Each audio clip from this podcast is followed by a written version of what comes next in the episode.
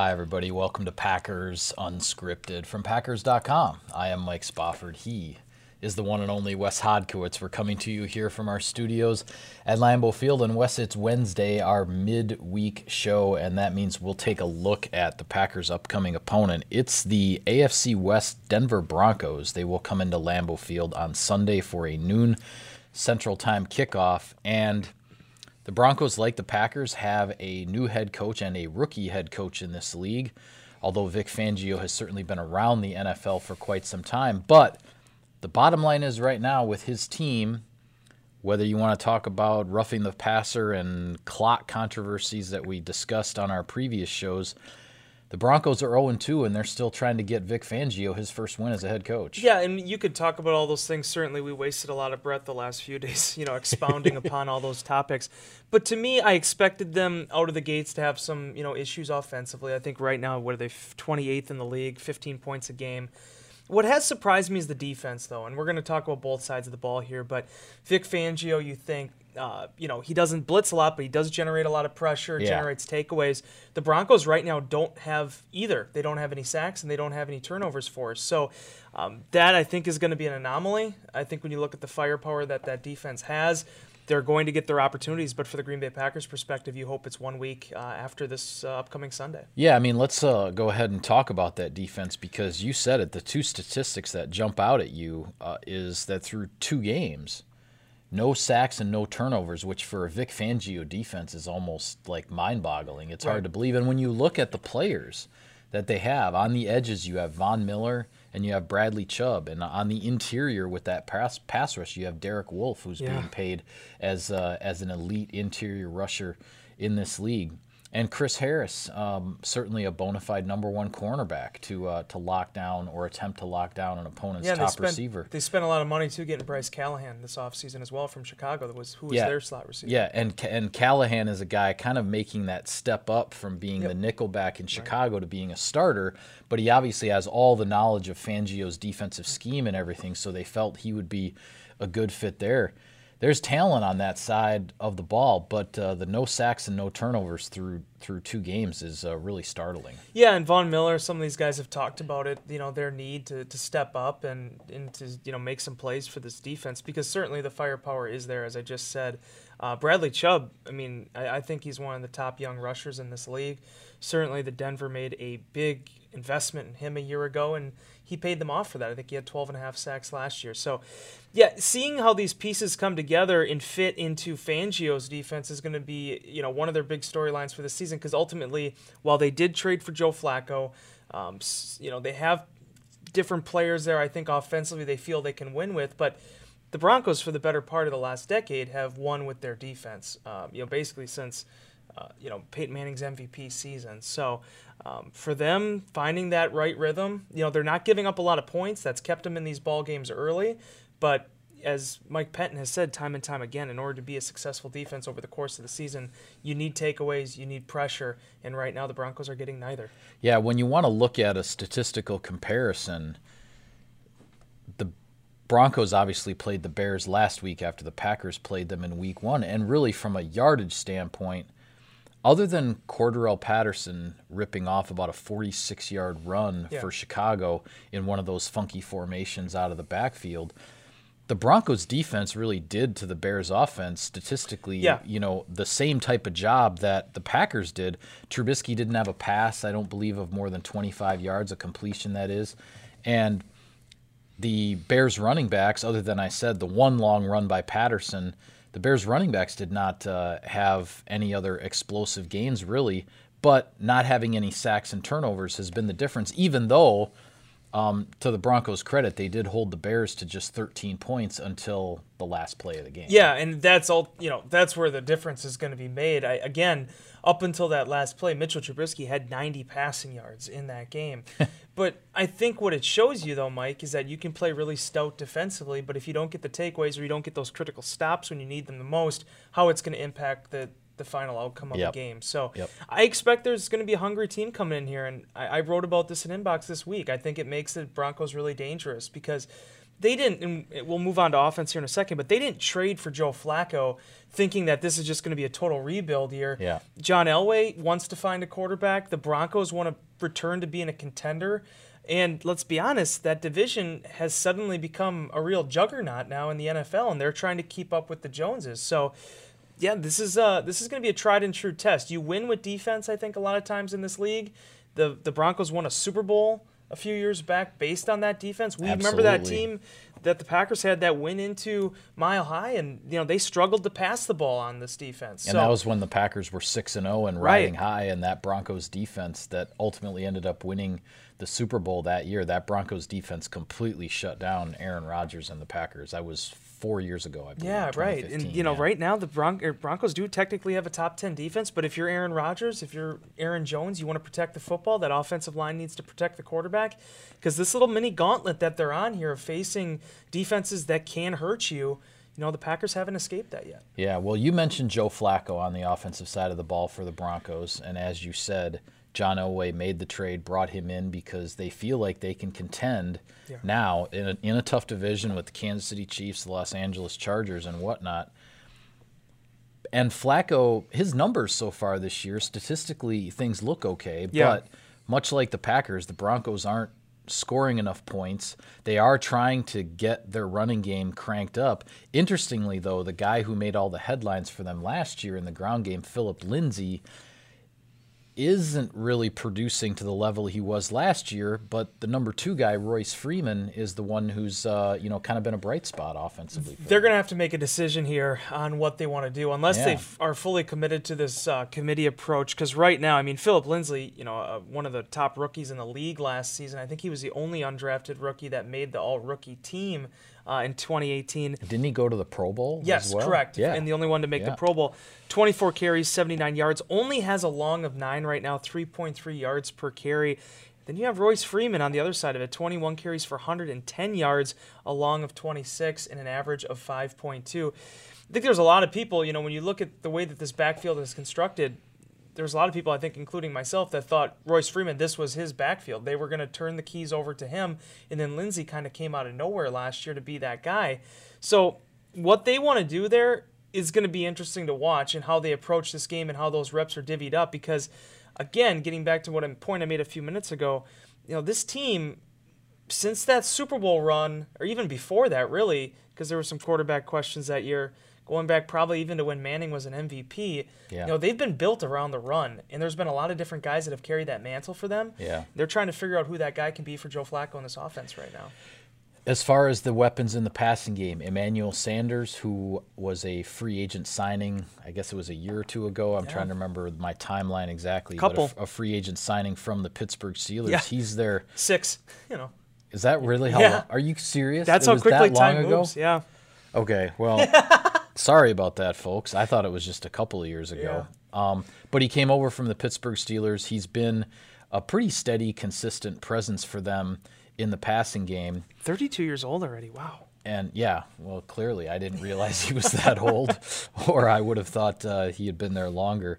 Um, but aside from Sanders, who else has Joe Flacco, at least in this early going? He's only got two starts under his belt as a Broncos quarterback, but who else is he looking at? Well, there? Courtland Sutton is the other person in this uh, in this offense. You know, since the Demaryius Thomas, Emmanuel Sanders era kind of went by the wayside. and he is kind of a young guy, right? Like Sutton just- actually is young. Yeah, let's see, let's get an official age here. I want to say he's Okay. 24, 23 years Okay, old. thank you. Uh, last year, really promising rookie season, 42 catches for 174 yards out of SMU. He was one of my favorites at the combine in 2018. That's right, Uh, he's off to a nice start. Had 120 receiving yards against Oakland. Six foot four, 216 pounds.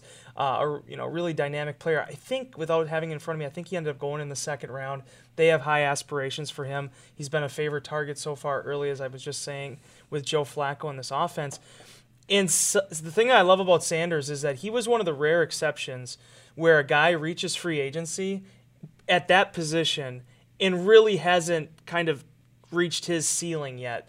Uh, he had four fine seasons with Pittsburgh, but it was when he got to Denver that he really took off. Uh, I think he had a 1,400 yard season during one of those years. His numbers have kind of plateaued the last two seasons, but still a very dynamic guy that the Packers are going to have to be concerned with. Well, here's an interesting stat I'll just throw at you, and I don't want to get into too long a discussion about it. But Garett Bolles, the left tackle for Yeah. the Denver Broncos, through two games, he's already been flagged five times for holding. Now, three of those were declined, excuse me, but the bottom line is five flags for holding in two games. We've seen there's been this emphasis on holding. Holding calls are up around the league. We've seen we saw David Bakhtiari in Yeah. week one in Chicago, an all pro, the number one left tackle in the league last year, first team all pro guy, got flagged for flagged twice for holding in week one. But this is one of those things when when uh, if a guy starts to get that kind of reputation amongst the officials, the officials look at the stats and stuff Right. too to know who's out there and what's going on. Be interesting to see just what Mike Pettine dials up, so to speak, or who he wants matched up against Bolles at left tackle for a guy who uh, is struggling a little bit to stay away from the penalty flags. Yeah, the, the 20th overall pick in 2017. He was an all rookie member of the PFWA during his rookie season. But yeah, he's it's, it's one of those rocky starts that you sometimes deal with. You look at you know the way that this offensive line has been built over the years. Um, that was one of the reasons why they were able to win a Super Bowl with Peyton Manning. With some of the issues that they did have in the passing game, is what they were able to do with that line and what they were able to do with that run game. Bolles has been kind of a part of that next guard. There really has been a passing of the torch in the last couple of years. You know, Ronald Leary, the former Dallas Cowboys guard, I've always been a big fan of his work. They signed him a couple years ago. He's been kind of moved in there at right guard. Certainly, Dalton Risner is a guy that you and I have talked a lot about over Yeah. the last year. he was one of my favorites at the combine this uh, this this past year. And they're currently using him at right guard, Yeah. uh, or I should say, excuse me, left guard. So they have some pieces there, but you know the the linchpin to all this is Bolles. He was the first round pick. He was seen as the franchise left tackle, and this is where if you're Za'Darius Smith, Preston Smith, and the rest of those edge rushers, you want to be able to give them a run for their money a little bit and make things uncomfortable for Joe Flacco because as we've seen over the years, Flacco can hurt you, but he's also a guy that pretty much stays to that pocket. Yeah. So. I think in some ways it's a very similar matchup to what they saw a week ago with Kirk Cousins. Yeah, I think that's a matchup to watch definitely in this game. Uh, real quickly here, Wes. Select Cousin Subs locations are now offering delivery.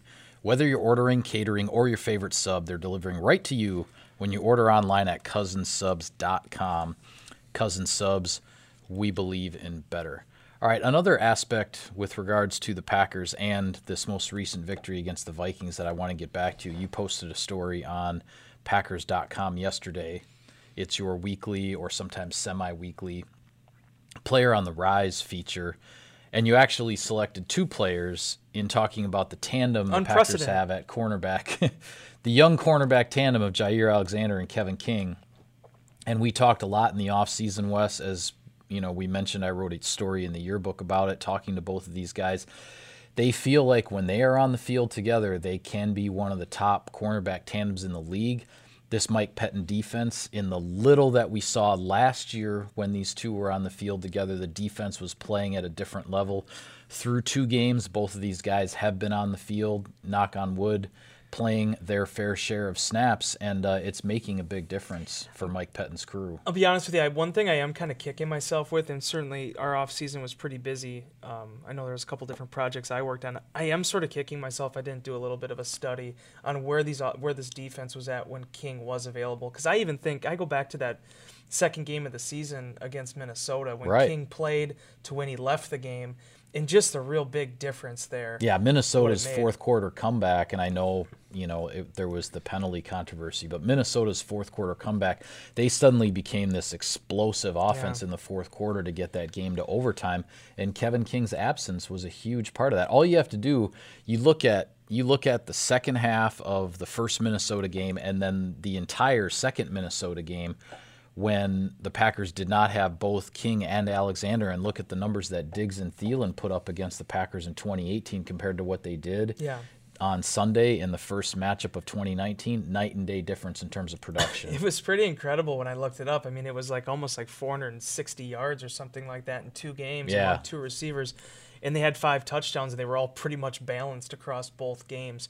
So, yeah, they were a big problem. And, you know, suffice it to say, King and Alexander took care of that issue. And this is going to be something, as long as those two are on the field, I think the Packers are very confident uh, about putting either of those guys outside on anybody in this league and being able to be up to the task. And Aaron Rodgers' comment after the game was very telling as well, where he said, you know, we've had, you know, various guys who have come through here over the years that maybe they don't really want that that smoke with the top receivers in the league. And he wasn't singling out anybody, but he's been around for 15 years. He's seen a lot of ball. yeah. Kevin King, not that guy. Jaire Alexander, not that guy. They want the challenge. And, you know, King, when I was in his huddle and talking with him a little bit after the game, he echoed the same thing because he was asked, he's like, you know, do you, do you feel pressure in these instances? He's like, we don't feel any pressure. You know, you see us in the way we act.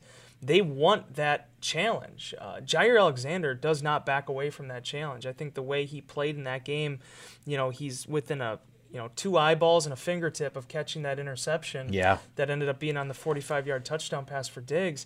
And he didn't bat an eye. He came right back with a short memory the next series. As long as those two guys are healthy and in that secondary, I think the Packers really like where they stand right now at their cornerback position. Yeah, I mean their their approach, their attitude throughout the whole offseason was evident, was palpable in a sense anytime you talk to them. I know we keep referencing the yearbook story that I wrote, but I had separate one-on-one interviews with the two of them for that story and in separate conversations they both talked about how they want the challenge of taking on that number one receiver to the extent that you know behind closed doors they were joking that you know they, they'd probably be fighting with the other guy over over who was going to get it or they'd be making their pleas to Mike Pettine you know yeah give me this assignment kind of thing. And and yeah that's what you that's what you love to see and love to hear. Aaron Rodgers was making reference back to the days of when the three, the top three cornerback group for the Packers was Charles Woodson, Al Harris, and Tramon Williams when he was the you know the young up and coming guy behind the two veterans. Now he obviously couched it. Charles Woodson is going into the Hall of Fame. He's you know Rodgers considers him you know maybe one of the best football players he ever played with. I think he even said the best. Yeah. I don't think he minced words at all. And uh, but that being said, it's the it's the attitude and the approach that you know whether you're talking a future Hall of Fame wide receiver on the other side or whoever it is, that there's no backing down. That it's like, all right, this is my job. Let's go. Let's play. And uh, um, and these guys the, these guys take that approach every single time. And one of the things that's exciting about this particular duo is they're both right in the same, you know, generational gap in terms of NFL careers. And when Rodgers made that analogy with Woodson, Tramon, and, and Al Harris, it's a good analogy. He's talking about three of the best cornerbacks to do it in Green Bay. Mm-hmm. But they were all at various different points of their careers. Tramon was right at the beginning. Al Harris was pretty near the end. And, you know, Charles Woodson was probably in maybe the early fourth quarter at that point Yeah.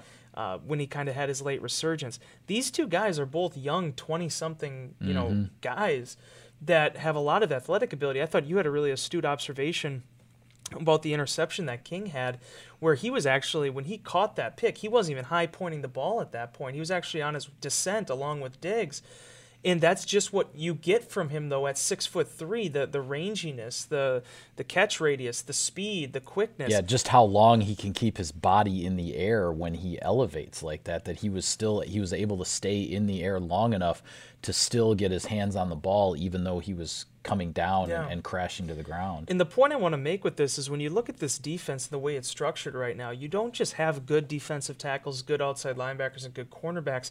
You have players who play a position but are also incredible athletes.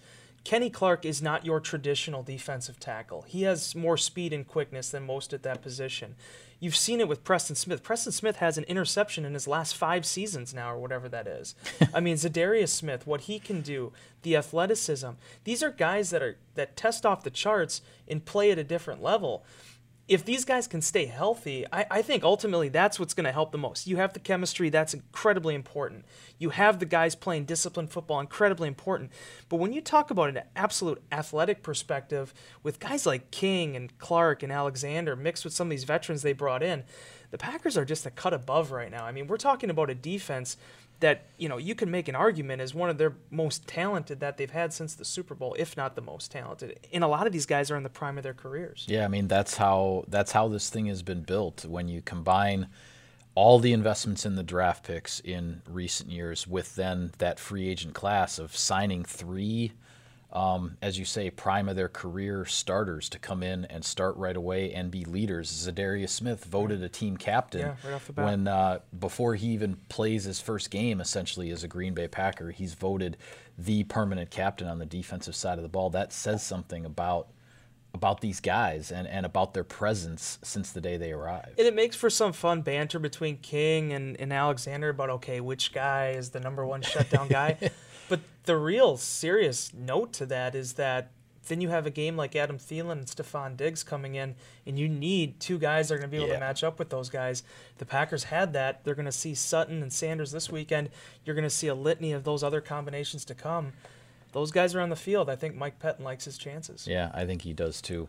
With that, we're going to call it a wrap on this edition of Packers Unscripted. Be sure to follow all of our coverage of the team on Packers.com. Subscribe to us, like us on iTunes and other podcast services. On Twitter, he's at Wes Hot. I'm at Mike Spofford at Packers for the team account. Thanks for tuning in, everybody.